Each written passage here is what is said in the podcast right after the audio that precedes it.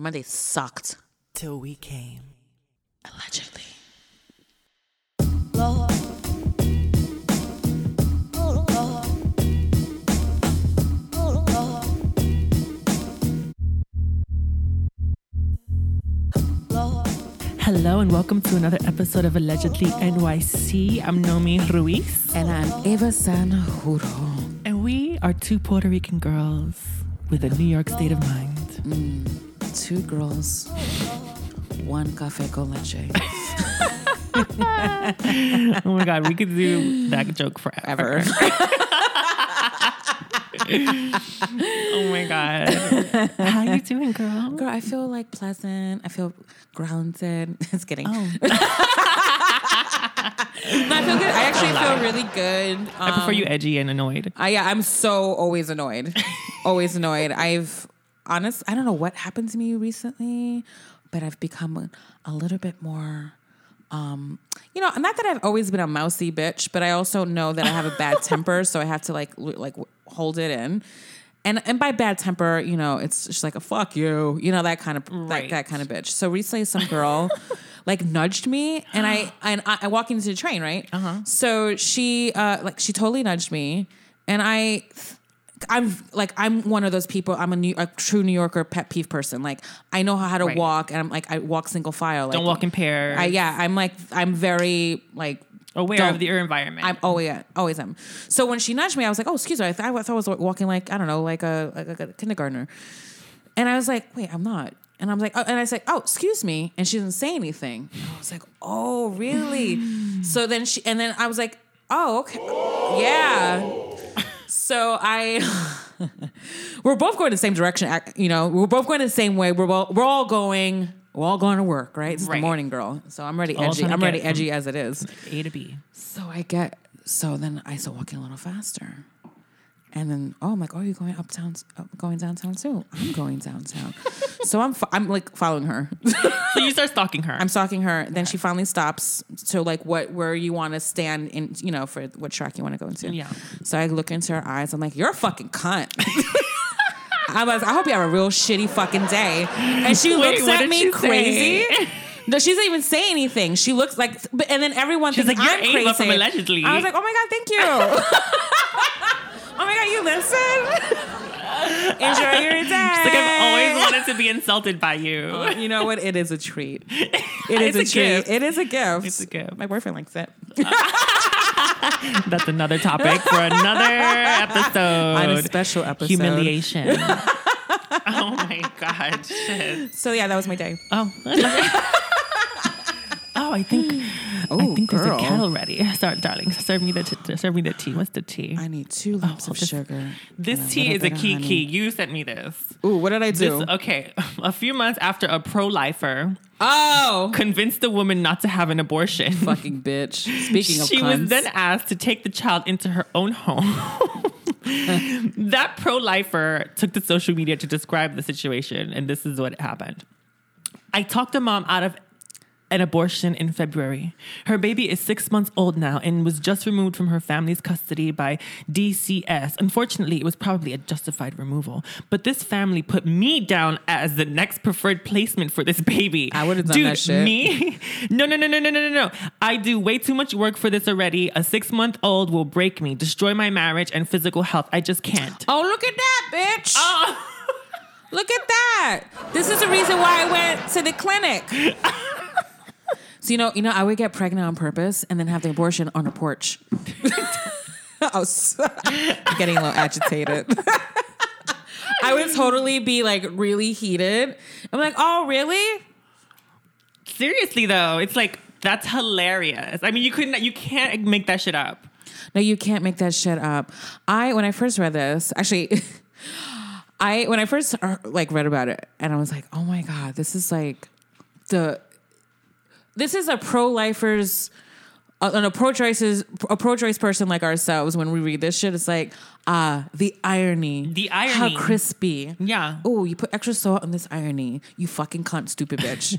I think more people that have children should put like pro lifers as their like next of kin. Oh my god! I would just do it to every Suddenly, every. every I would do it Planned to e- would be yeah, cleared every out. Republican pro lifer. I'd be like, here, a basket and there's a baby How and a dog in it. A baby and a dog in it. oh my god, that would be fucking hilarious. Puppy and a baby. Take it. How to how to change pro lifers? Give them a child. Give them a child. Oh my god, this tea was a hot one. Mm. So ready. there's a new show coming out on HBO Max called Legendary, which is a dance competition show revolved around the ballroom scene. God damn. And it was re- when it was announced, there was a huge backlash when the actress, activist, and host Jamila Jamil was announced as the show's MC. Ah, yeah. She's gorgeous. She always got something to say, that one. She's gorgeous. She kind of has always annoyed me. I don't know why she annoys me I too. never liked her. Why is that? she just puts her politics. I mean, I, I, you know, I sometimes I do have a problem with, celebrity and politics. I just do. Um, I don't know well, why. Well, I think I. it's like I'm okay with Jane Fonda for some reason, but like, because I think when someone's really about the politics, it's it I it comes off across differently. There's because and now I think there are a lot of people that think that they're activists, Right. and are pursuing that as sort of a career move because of like social media and Twitter and all these things. And you can you know you can say something provocative on Twitter and suddenly you're famous, Right. So I think there are people out there that you know while they have good intentions, they're sort of using it as a way to boost their fame. You know, in a way, hundred percent. Because I didn't know. I know she was in a show. I didn't. I I don't know who the hell she was until she started talking, and I just saw her all like in my feeds. Right, that's like the world we live in now, where like we don't know who people are. I don't know who the fuck she was in. Yeah, and, and I controversial, yeah, and it, some of it was like, all right, I get like, yeah, that same point of view. Yeah, uh, equal pay,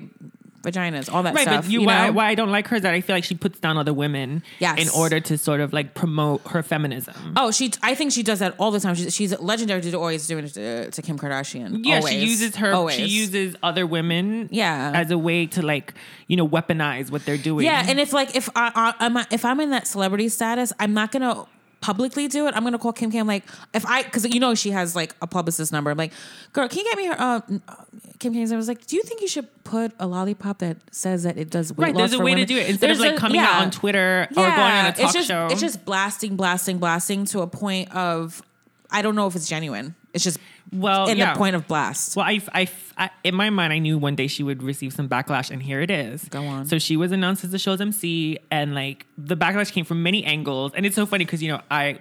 On Twitter, I'm connected to a lot of the girls in the ballroom scene, Girl. all, many of the femme All day, queens, all all, the mothers, all the all the children, and so I'm seeing all the things in the morning. You know what I mean? Yes, I read And Tracy's. So, yeah. Oh, so yeah. So people are having a back this backlash because she Jamila is not associated with the ballroom community At in any way, shape, or form. No. And Angelica Ross, who is a, an amazing actress from um, Pose and American Horror Story, she tweeted, "I don't." I don't want to think about this too much because thinking about it only further reveals how fucked up this really is. And you know what? Just know.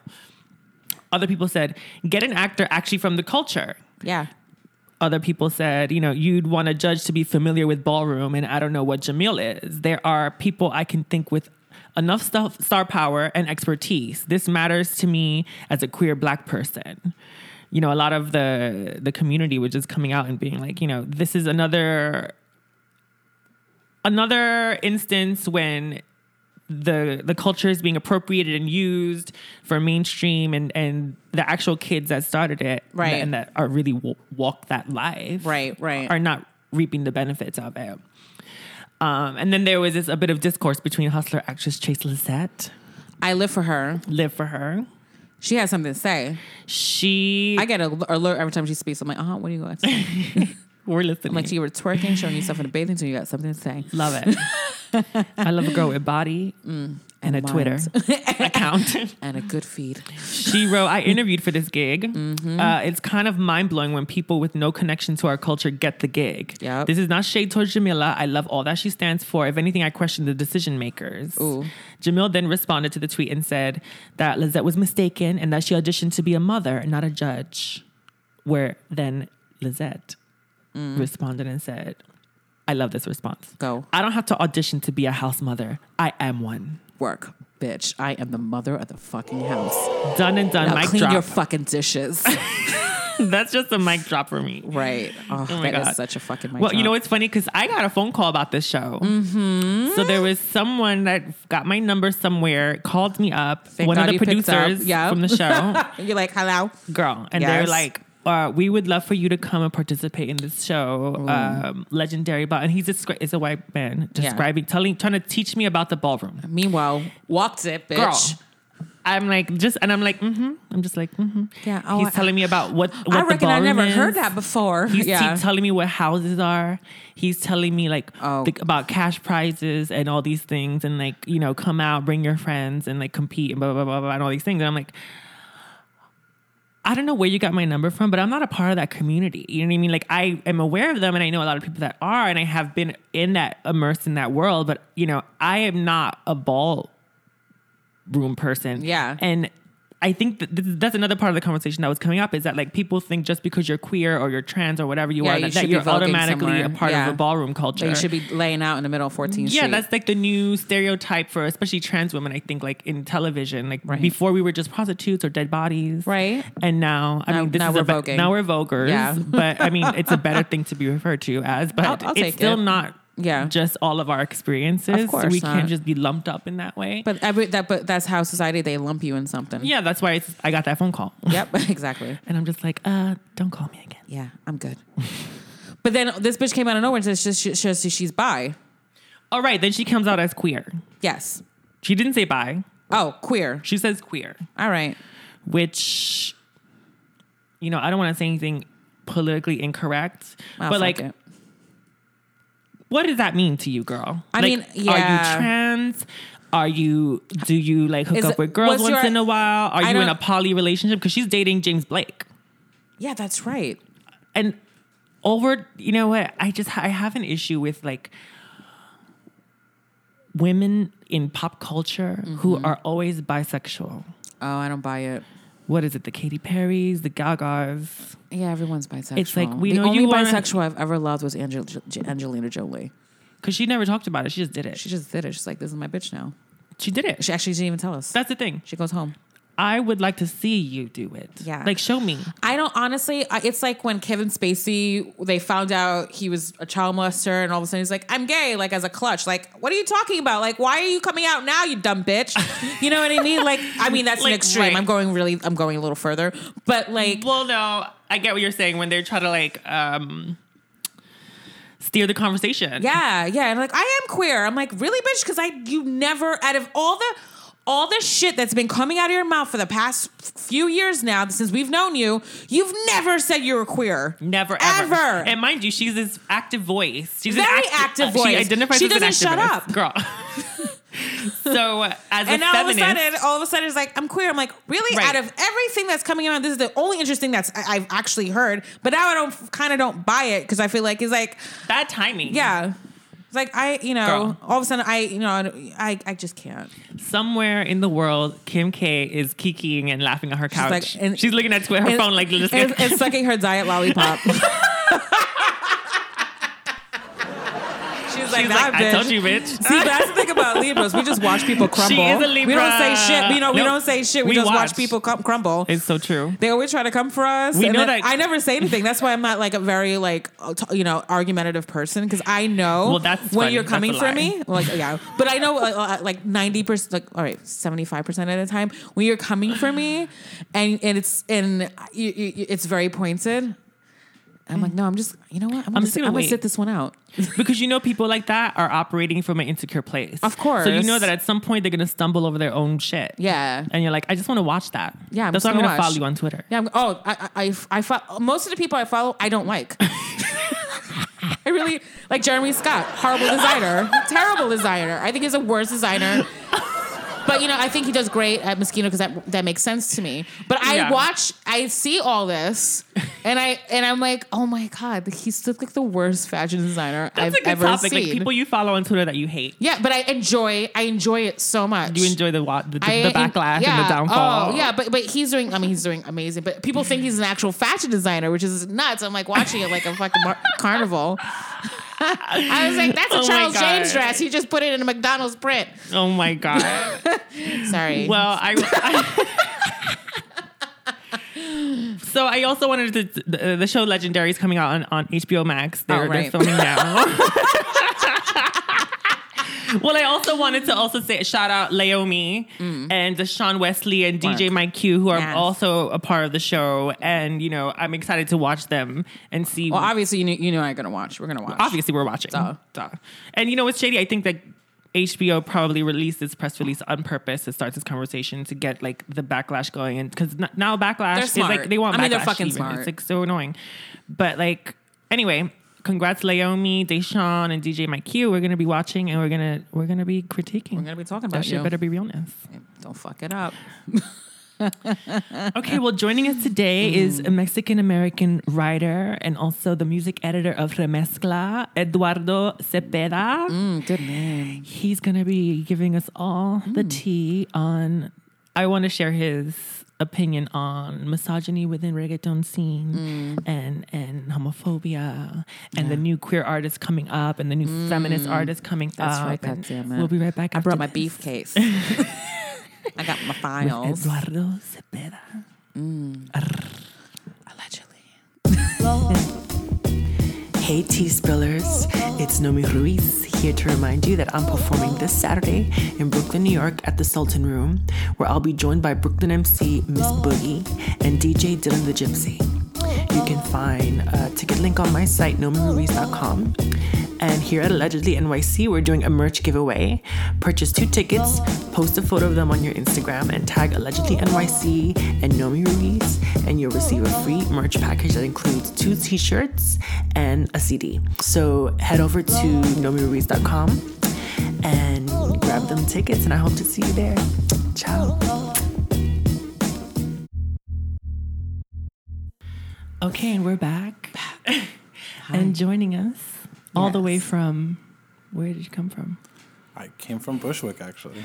All the Oh. way Today. from down the block in Bushwick. Eduardo Cepeda. Welcome to Allegedly NYC. Yay! Thank you. Wow. Yeah. Did what I a, pronounce your what name? a right? welcome. That- Yes. I mean, yeah, we always got to give you a standing Fans, ovation. Yeah. Everyone's special here. Mm-hmm. How you doing today? I'm good. I'm good. Eduardo is a writer Yes. from El Paso, Texas, and who is the music editor over at Remezcla. That's right. Is that correct? Yes, I'm just going to confirm remezcla.com. all of us 'cause I hear a lot of oh, remezcla.com. Excuse me. Um, If you want to find it online. right. If Yeah. you haven't heard, if you've been living under a rock, you grew up in El Paso. I did. And when did you come to New York? I came in 2015. Ah, so you were in El Paso all that time. I traveled a lot. Uh, I was in bands and stuff for a long time. Oh, you're in Did- bands. Did that whole thing. What kind of music? Um, I guess indie type stuff before it was like. So like rock star status? Like no, not rock star status. More Yeah. like Well, you've done touring. I think anyone who's done a tour can say they've been like Rock had star, a rock yeah. star moment. there's rock star adjacent moments. I guess. Yeah, like you, you, You you're can get a drink ticket. Drink ticket. some free substances here and Yeah, there. yeah, This yeah, yeah. true. That's for me. That's definitely rock star status. when did you find yourself drawn to music? Oh wow. I don't. I mean, I think since I was a little kid. I, uh, Always. I Was used your to- family musical My or dad did plays you? piano. Oh, gorgeous. oh, good. And so I think a moment I remember is like I figured out how to play like a melody once on the piano, and on like on my own. And so. Oh, then my dad was like, deal. "Oh, let's put you in piano classes." Then Oh, that- amazing. So they and- nurtured your they Yeah, nurtured your creative your creative side. That's Um, great. I read that you opened a record store in 2014. I did open a record store. That's like so cool. By the way, It was it, my dream in life was always to like either work in a record store or like have one, and you you had one. That's fabulous. I think it's probably cooler to work in one than Yeah. to own one. Because you know I watch Empire Records, Right. and you know It would have been cool if you worked at his record store. that would be awesome. that would have Yeah. been bomb. Oh my god, we would have been a god a Friday night. You have a good library, night. internal library. Oh, I am like nerd. How did that come about? Yeah. So that was kind of odd. I actually had like a kind of marketing consulting agency. I went to school for like video production and stuff like that, filmmaking. And so I was using that to do marketing. And I was actually working out of a coffee shop one day. I had an office, but I was working at a coffee shop. And I saw this little building in front of the coffee shop. Um, a friend of mine owned this whole uh, shopping center. It was made out of like recycled shipping containers. And so I asked him, "What's that? What are you using that for?" And he's like, "Oh, that's just our storage." And I was like, "That would be a really cool record store. You should get someone to do it." And he's like, "You should do it." And I was like, "Haha, yeah, funny." And I went home and like kind of joked with it about it with my partner Yeah. Maria, and she was like, "Dude, you should actually do that." And Yeah. I'm like, "Yeah, haha, funny." And then it just kind of spiraled out of control, and then I ended up doing that. Was- That's genius. yeah. So cool. Well, it tur- well, the, it was a record store, and then it turned into a record label, and then into a festival. Yeah, it, again, spiraled out of control. Um, um, so, funnily enough, I was in the store. And I was just like reading a book about factory records because Mm-hmm. I'm obsessed with all of that stuff. That's so cool. Um, and I was like, well, I want my own factory records, which is a bad omen because I mean that was a huge failure. It's huge, but like, but the uprise Right, the- fall But is the uprise. inspirational. The impact like was Halston, Yeah. right? Halston. I love, I love a, a cult moment. right. Yeah.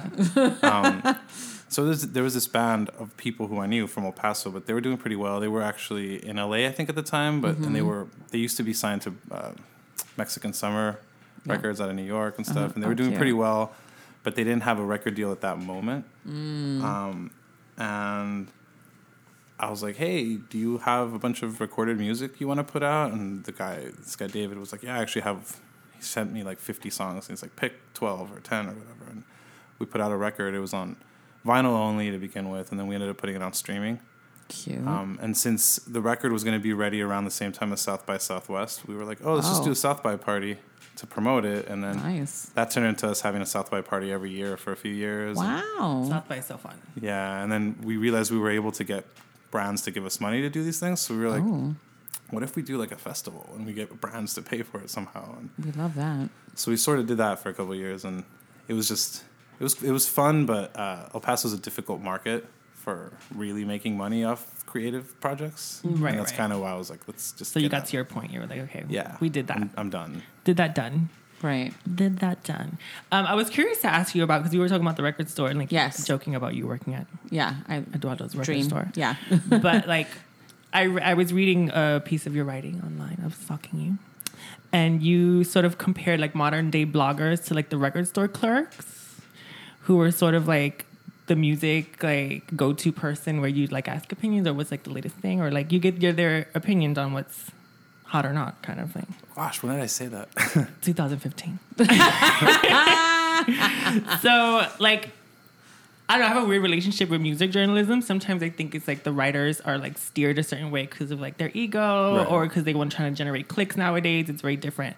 So I wonder, as someone who's experienced sort of both sides of that, like having a record store and knowing how it influences culture, and then like being a writer too, like what are your go to? What's your view on that, and also like what's your go to like for honest references on music or like nowadays? Like where do you get the good stuff? So I think that kind of sort of out it's it's an outdated thing to think of a music journalist as someone who's really truly a gatekeeper anymore. Right. Um, because you know, yeah, in 1975, if someone wrote a review on an album that you didn't know you wanted to spend five dollars on or not, you would kind of take their word for it and say, okay, I'll I'll buy this piece of vinyl and take it home and listen to it. But now, I mean, of course, the second something is released, you can just listen to it for yourself and form your own opinion, if whether you like it or not. And then everyone has their opinions, and we can have access to everyone's Right. opinions. Exactly. too. So then Isn't that just terrible? and also awesome. yeah, but sometimes like I like the purity of like what it used to be, like just getting something, like listening to it, and knowing that okay, track five was the best one out of the whole album. You know, I don't know. I so enjoy that. Yeah, I mean, so I think I think the role of a of, of a good music journalist has changed more to place a piece of music kind of within the context of culture now. Right. So now it's not so much about whether or not this is good or bad, Right. but more like why this matters, why this might matter in 20 years, whereas this other thing might not matter in 20 years. Right, right. Um, and I think that's where a lot of artists get really upset, you know, Mm-hmm. because especially publications like Pitchfork, who sometimes have really cool reviews. I gotta admit, like Some sometimes they're not. Some of them are really fucking funny. yeah, they're hilarious. Like, um, these huge pop stars who are selling out world tours get so angry that some of these journalists probably rightfully think that they won't matter in five years. and shit. it's just like this ego bruise. Right? Yeah. Oof.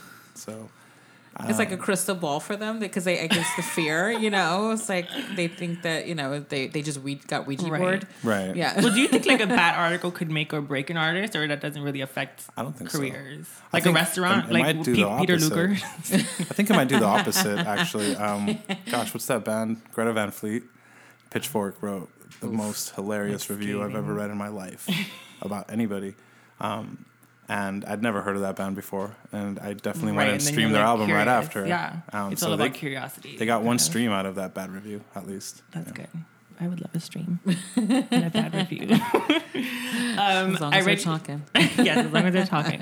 I also read you had a column about the past, present, and future of reggaeton. I did, yeah. Um, so uh, shortly after uh, Despacito became a worldwide phenomenon, and everybody was writing about reggaeton and everybody was talking about reggaeton, So funny. I was actually having drinks with a music editor from another publication, and uh, they were talking about how they wanted to cover reggaeton more and stuff. And I mentioned something about how she should cover El General first, right? And she was like, "Who's that?" And I was like, "Whoa, whoa, whoa, wait! Like, how do you not know who El General is?" Like, and so I went home and I was like, "Okay, there's people who don't know who El General was. Like, I, they, they don't. There's people who don't know." How we got to Luis Fonsi and Daddy Yankee Right. like maybe I should tell that story. And I pitched it to Remezcla. Actually, I didn't work there at the time yet, and they took the they, yeah they accepted the pitch, and it became this kind of huge thing for a while. Um, That's amazing. Yeah, it was fun. So from there, you wound up being the music editor of Mezcla. I did. Yeah, That's that ended hella- up well, that worked. Out inspiring, yeah. That's a resume. That's really inspiring. How did that tumble into? How did that go? I mean, it was just my editor emailed me out of the blue one day and was like, "Hey, so um, I'll be leaving in a few months, and uh, I'm wondering if you might be interested in exploring the possibility of filling my role." And That's at fucking first, I was like. I, "I don't know, like I don't know if I could do that." That's I've heard how hard being an editor is, Right. yeah, especially. it looks kind of. It seems brutal. I mean, people think you're just editing words, but you're doing a million things. You're It like, seems. It sounds Right, like it's right. like a very emotional job. yeah, you're coordinating with Yeah. publicists and artists. Yeah. And you have to wait on people's And you, and- schedules. yeah, like- and you also you have to like tell people that it's not great. yeah. yeah. you I feel like actual editing is like forty percent of the job in, in some cases. Like Yeah. definitely in mine. Like well, you're sort of editing. You're overseeing it, right? It's it's sort of like you're not editing. Are you editing everyone's articles as well as like? it's in the music section, yeah. Yeah, and then you're like kind of That's a lot of work. It curating is, it. yeah. Cur- Curating. curating, Yeah, yeah. yeah. And like we have events That's a too, lot of and work. you know, yeah. That's exciting. I wanted to get a little bit more into the reggaeton sort of urbano scene with you a little bit. And correct me if I'm wrong, I don't know, but I think much like hip hop, reggaeton did it start off as sort of an outlet for like black and Afro Latino artists to like in Panama to like address social issues. Yeah. Um, so, of course, most people kind of know a vague history of it, right? Like, it definitely came from dance hall. Um, if you go to Panama, you know, many people are from Jamaican descent because uh, a lot of thousands of Jamaican workers were hired to build the canal uh, in the early 1900s, and so many stayed. And many stayed in what was called the American zone at the time. so, a lot of them speak English. Um, so artists like El General, Renato, who was one of the pioneers, um, they sang in English originally. They were taking Jamaican records that like their cousins would send them, and taking the B side, which was instrumental, and then rapping over them in English on the on these buses called Diablo Rojos in Panama. And eventually, El General moved to New York, and people here actually told him, "Hey, you should sing in Spanish. Like the, the crowd kind of gets more lit when you do that." And so that's kind of how he started singing in Spanish, and then a lot of people back in Panama started doing it too. And those were kind of like the Wow. seeds, right, of reggaeton. Um, Nando Boom actually made a cover of Dembow, right, which is like, you know, people now use the term Dembow to refer to like a reggaeton beat, right? Right. I get well, that's I also wonder that because it's like Dembow. is it like a specific rhythm within reggaeton or is it Yeah. like because I feel like there's a little there's a difference between like the rhythms in a way. Right. Now. So the dembow the, bo- the Dembow rhythm was a, a Shabba Ranks song, right?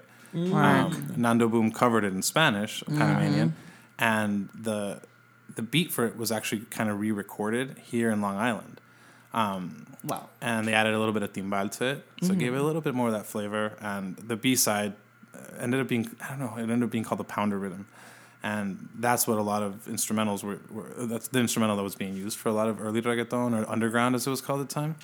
Um, and a lot of the Puerto Rican artists. I'm trying to give you the super fast version because I I, love could do this this. for hours. Yeah. But a lot of the Puerto Rican artists um, were really into these Panamanian artists, right? Like DJ Negro, who founded the Noise, uh, which was a nightclub and ended up being a mixtape compilation. Where was the club?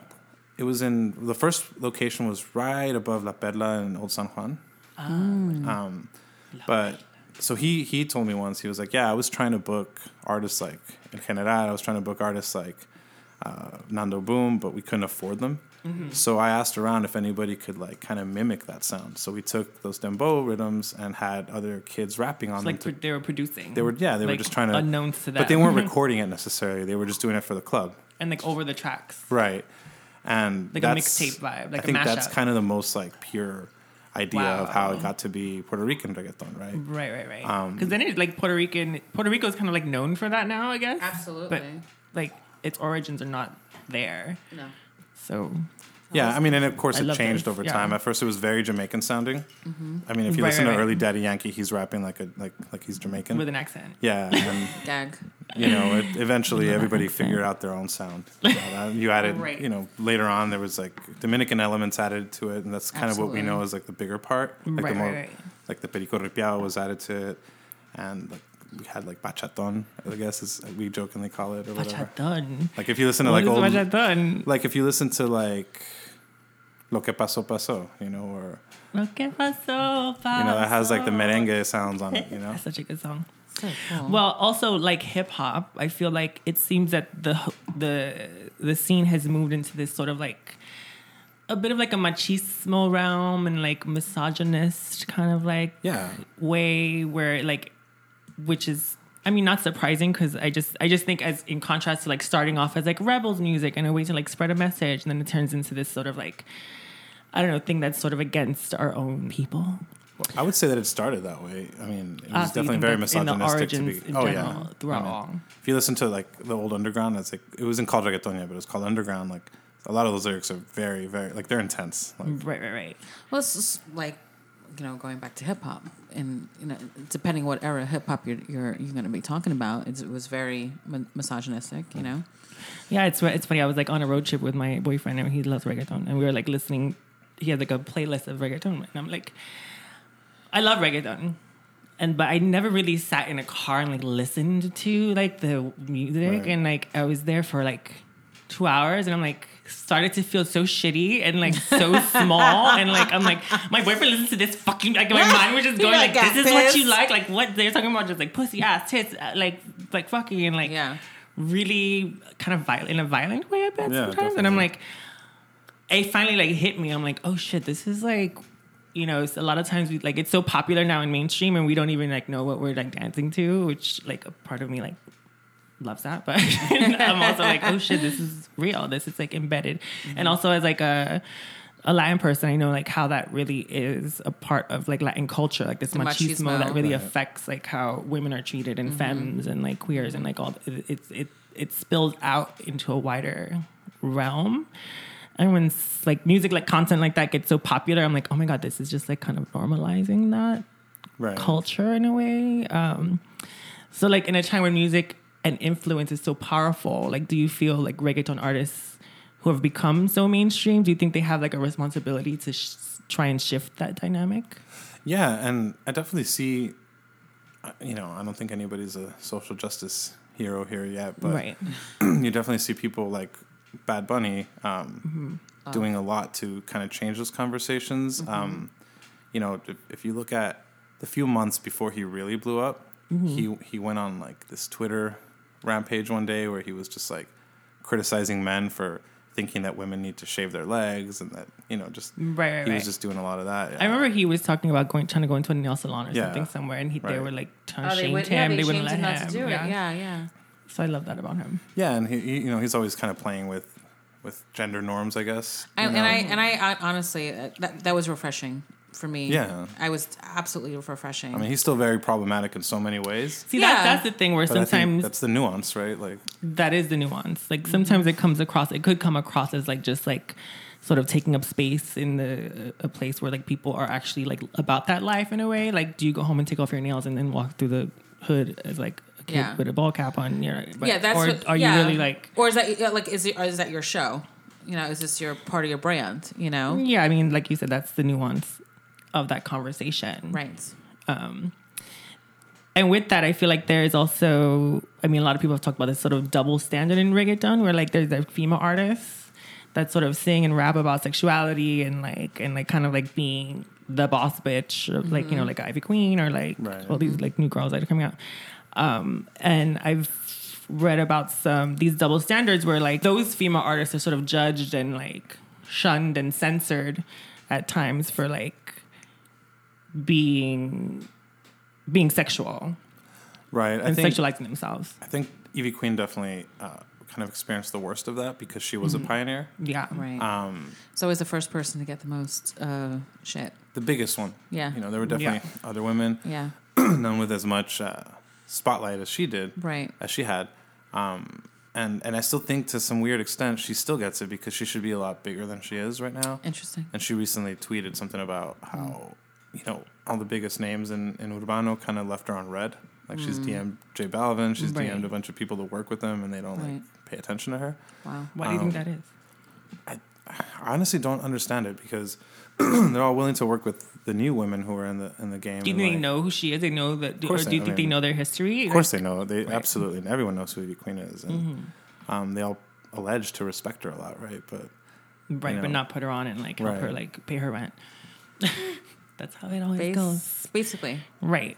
it always happens to women. and now you see people like Ivy Queen's big nails that she's always worn. You see a lot of artists in Urbano wearing nails like that. Artists who aren't even Every single Latinas, one, actually. Like, so, Oop.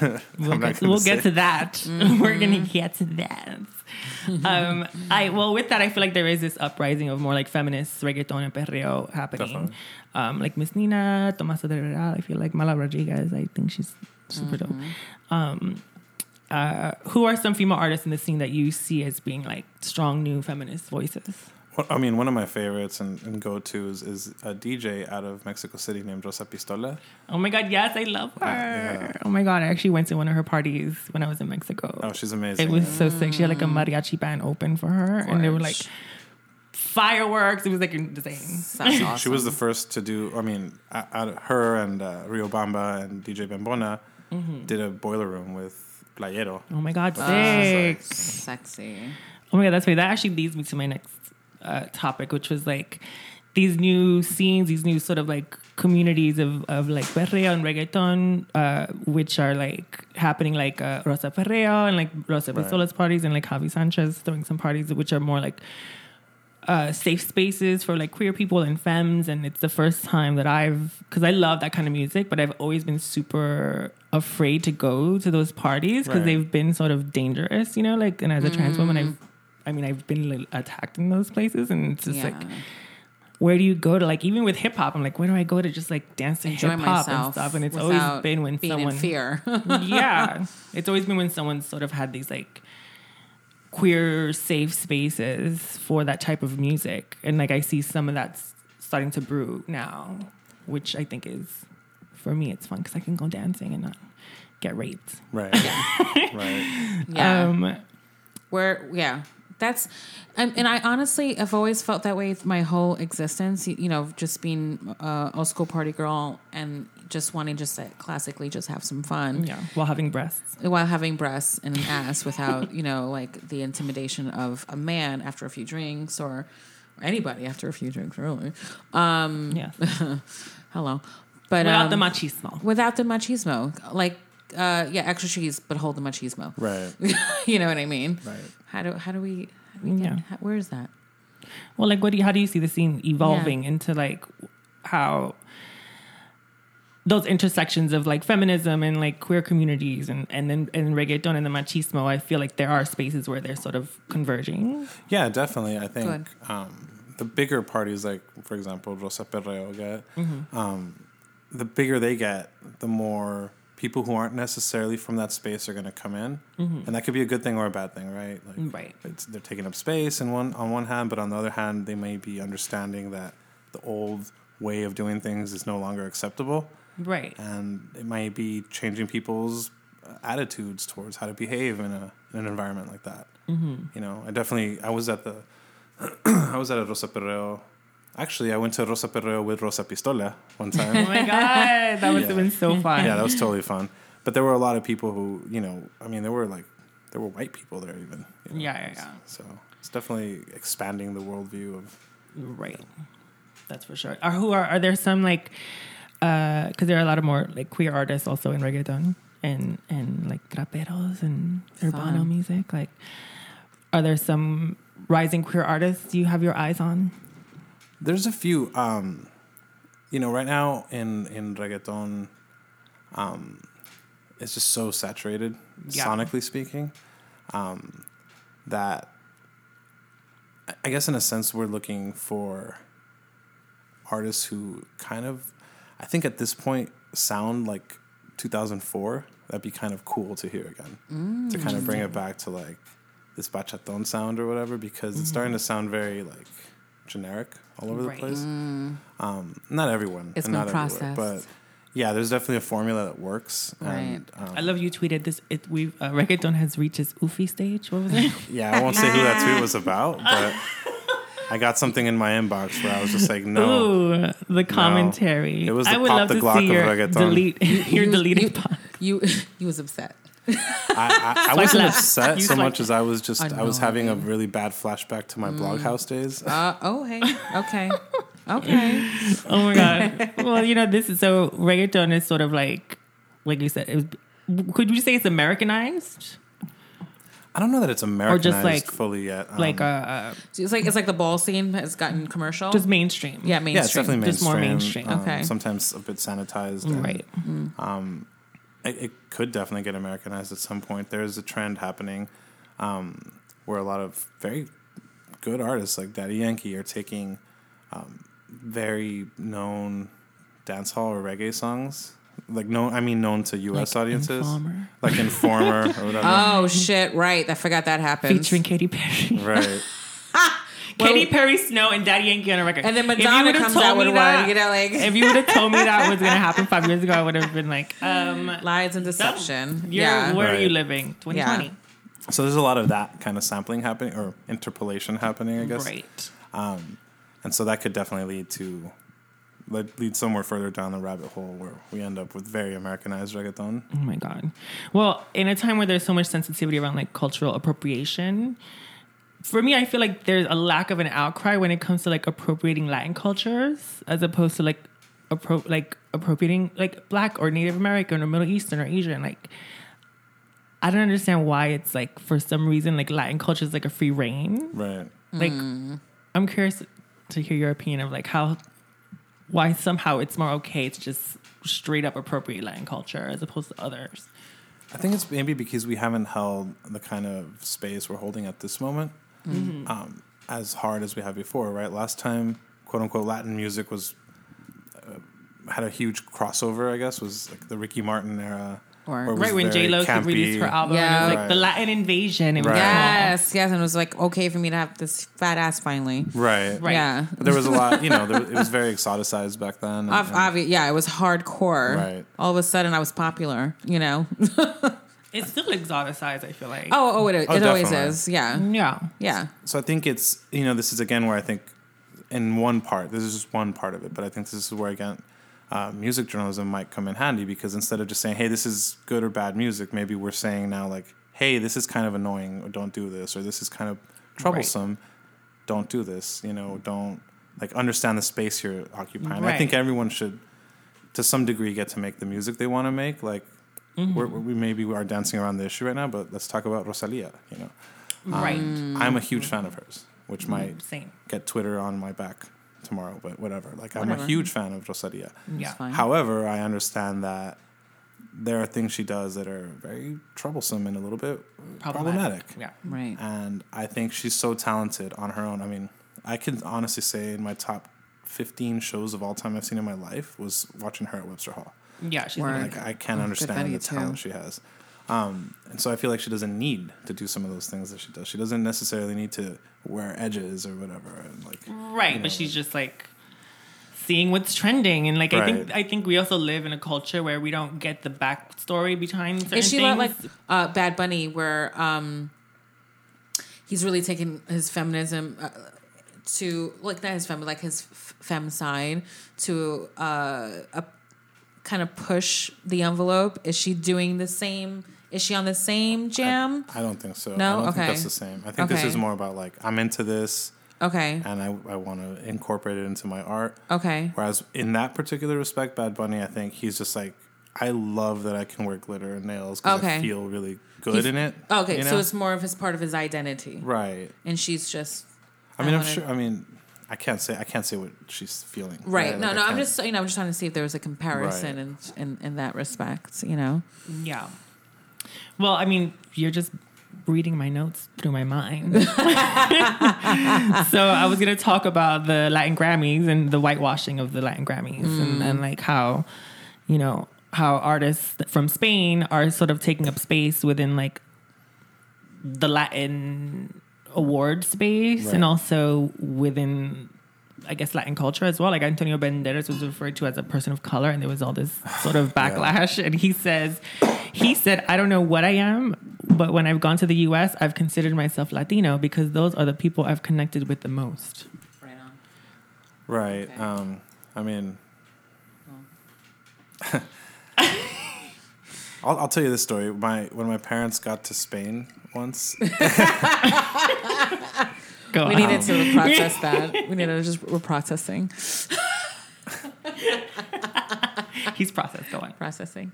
like my uh, you know I'll, I'll refer to this this way. Like my mom would say, "Sí, cuando les conviene," like you know when it's convenient. Like Right. so I Of don't want to course. like be That's- aligned that's- with us. I think that's- like- It's like when Superwoman finally came out as Mexican, and we didn't know for so many years, and she because it was convenient because it was Latin invasion. right. Oh, sorry, I get angry. I'm like bang on the table. no, but you know, like all of a sudden it was like it was you know she never it was trending. It was trending, and all of, a- all of a sudden Raquel Welch was Latin, and everyone that just came out of that Latin co- closet.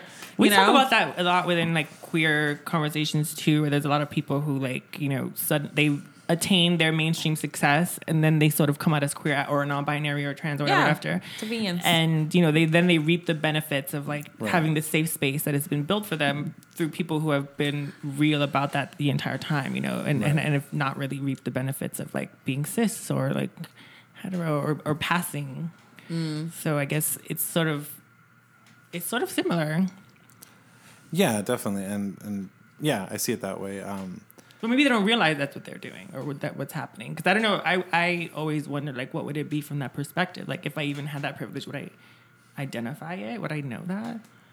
yeah, and you also can't. I guess you can't know someone's heart, right? Like But I think at this point, everything's so vocal and out in the open. Like everyone reads what's going on. Like when Right. you know we talked about when Rosalia said I'm Latina one time or something like that, right? Or she yeah, said, I mean. I think she there was like a, a video series on Billboard that was called "Growing Up Latina" or something, and Right. they interviewed her about how she felt about, about being Latina, and she answered the question, right. which is like, I get she was, I get that she was put on the spot, but I mean, she could have been like, well, you know, I'm not actually Latina, right. I think it, I think it's why a, I like it's a time Latino for culture, and you know, she should take the opportunity to like educate people about the situation. I think, which she's not doing. Right. She's just so, and that's obnoxious to me. Yeah, like I would be like, okay, this is what's happening. This is what it is. Like every time I received an award, I'd be like, well, you know, I'm from Spain. Like this is what's happening. Like I think all these other artists are I'm inspired. And that's not to say I don't think that Spanish artists belong at the Latin Grammys, and that's because it, there's a really complicated definition of what Latin Grammys mean. Even if mm. you read their their website, like very technically, like Spanish artists are allowed to be a part of it, right. Um, and because what are we all consuming? Like Spanish speaking countries, right? Like we all Right. we, we're, all- we're also consuming. But I think it would be simple. Spain, it would be simple if they're just like best Spanish vocal album, you know, best Spanish Right. language album, or like lang. I don't know. It's just to like deal with the elephant in the room. Right, definitely. It's it's a complicated issue. I, I, I you know, How do you to tackle navigate it, though? How do you yeah? How do you navigate that? Because it's so. It, I feel like it's very political, you know, And personal. and very. I do feel it- like the powers that be maybe aren't more trying to personal than navigate it at all. Like they don't Okay. care. Like Oh, no, I yeah. think they're they making enjoy money. they don't give a fuck. But I'm talking about like personal. I guess personal. Well, because nowadays everything benefits from the from conflict. Like if there's this Right. conflict, everyone's still talking about it. Right like if it's resolved, no one talks about it. So they, Word. they encourage the conflict. right. Um, speaking of, what's your view of the term Latinx? Mm. The ES one? Wait, what? Is it Latinx. Latinx or Latin? See, but I think okay, this Because is there's okay. a few now. Okay, yeah, we got to. Oh, yeah, we've let's figure this upgraded. out because Yeah, there's a I- 2.0 for version me, now. When Yeah. I see the term Latinx, Okay. For me, I think it's pronounced Latines. Oh, okay. Okay. right? Because like the X is a S in, See, I just think Isn't it's it? Latinx. Like, uh, you know. but isn't it technically pronounced if you're speaking with the Latin tongue, Latines. I, you got me there. I don't. I've always said Latinx, same. Right. which is clunky. You know, people argue that it's too clunky or whatever. But like, I don't. I don't even know why we. But I had think the X in it. Spanish is S, pronounced S, Latinx. Girl. Which I think why now then in English, English speaking people would put the ES as S. That would make Right. sense. yeah. So I, I like the term because Oh. you know language evolves, right? And right. Yes. right on. it's evolving to be inclusive. Um, Right. I think I used it wrong to begin with. When I first heard it, I was like, "Oh, I'm Latinx," and it's like, wait, actually, uh, the way we use it at Remezcla, I, I I like that form because um, we just use it when we don't when we're talking about a big group of people and we don't mm-hmm. know how they identify, right? So if I'm talking about 500 people, right, I'll say do they're Latinx. Latinx because Yeah. I don't know how everyone identifies there. But if I'm talking about me, I'm still going to say Latino. You know, Right. Yes, exactly. That's how I feel too. I say that mm. I feel the same. I'm Latino. Mm-hmm. Yeah.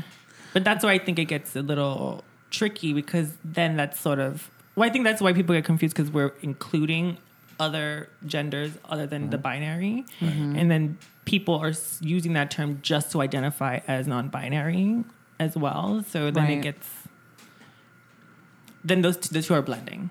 So we're just we're still learning. We're still evolving. it's not perfect, and but we'll get there. We'll get there. Yeah. I st- I'm a I'm a simple girl. Just a, I'm just a line. So you embrace the term. Okay, well, thank you for coming to Allegedly. But before we leave, we usually play a freestyle song, but um, this time, We're gonna play a new a new song by Vin Diesel. Wait, oh, do the, the what? Coronao Now remix. Yes. what do you know about this track? Es un palo. Can you give us some Wait, background on Chica this? what? Yeah, Girl, so- it's a new. Well, you tell tell Ava what this is. Soul Alpha made a song called Coronao Now, Okay. and then he made a remix with Lil Pump. And then, because the song is going to be featured, and as is El Alfa on the new Gone and wait, what is, Fast- what is is it Fast and the Fast and Furious? Furious? yes. Uh, now there's a remix with Vin Diesel on it. So Vin, Vin Diesel, is now officially a Dembocero. And we're gonna play this right now. We're gonna play this right now. Vin Diesel, who is technically is he Latin? Because he doesn't know where he's from. His father's from, He doesn't know. He but doesn't he, know. he's like my father's brown though. yeah. All right. Oh my god, like- you might be related to him. Uh, or I mean, by, by injection. Wait, how do you describe it? El Alfa featuring uh, El like, Alfa? Give us the full. this version, I think. There's a lot of people What on is it. it? El, El Wait, is this really happening? This is really happening. Okay. So El Alfa, Lil Pump. Is Myke Towers on it? Myke Uh, Towers, yes, go on. Sech, and who I love, I love Sech, and Vin Diesel. Here it is. Go ahead. Coroné una vuelta y la you're listening to Allegedly NYC. Mm. Gané el mundial joven como Pelé. Invicto me voy. Ya tú sabes cómo andamos hoy. Damas y caballeros, Vin Diesel. La pámpara prendía. Fuck you. Tú no entiendes. Fuck you. Tú no entiendes. Fuck you. Tú no entiendes. Fuck you. Tú no entiendes.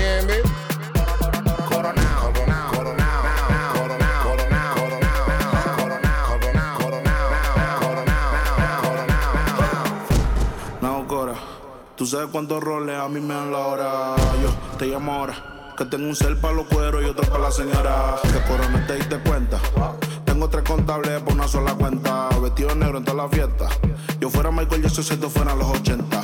Los diamantes que yo tengo son las lámparas. Tengo un feeling más prendido que la pámpara. Los billetes verdes, flow la máscara. Si te falta salsa, soy la tártara. Se me ve, se me pe, se me pegan todas. El camino a mi cama, la alfombra roja. Me robé a tu baby, desaloja. Yo le di en Hawái, gritaba aloha. Coronao, coronao, coronao, nao, nao, coronao, coronao, coronao, nao, nao, coronao, coronao, coronao, nao, nao, coronao, nao, nao, coronao,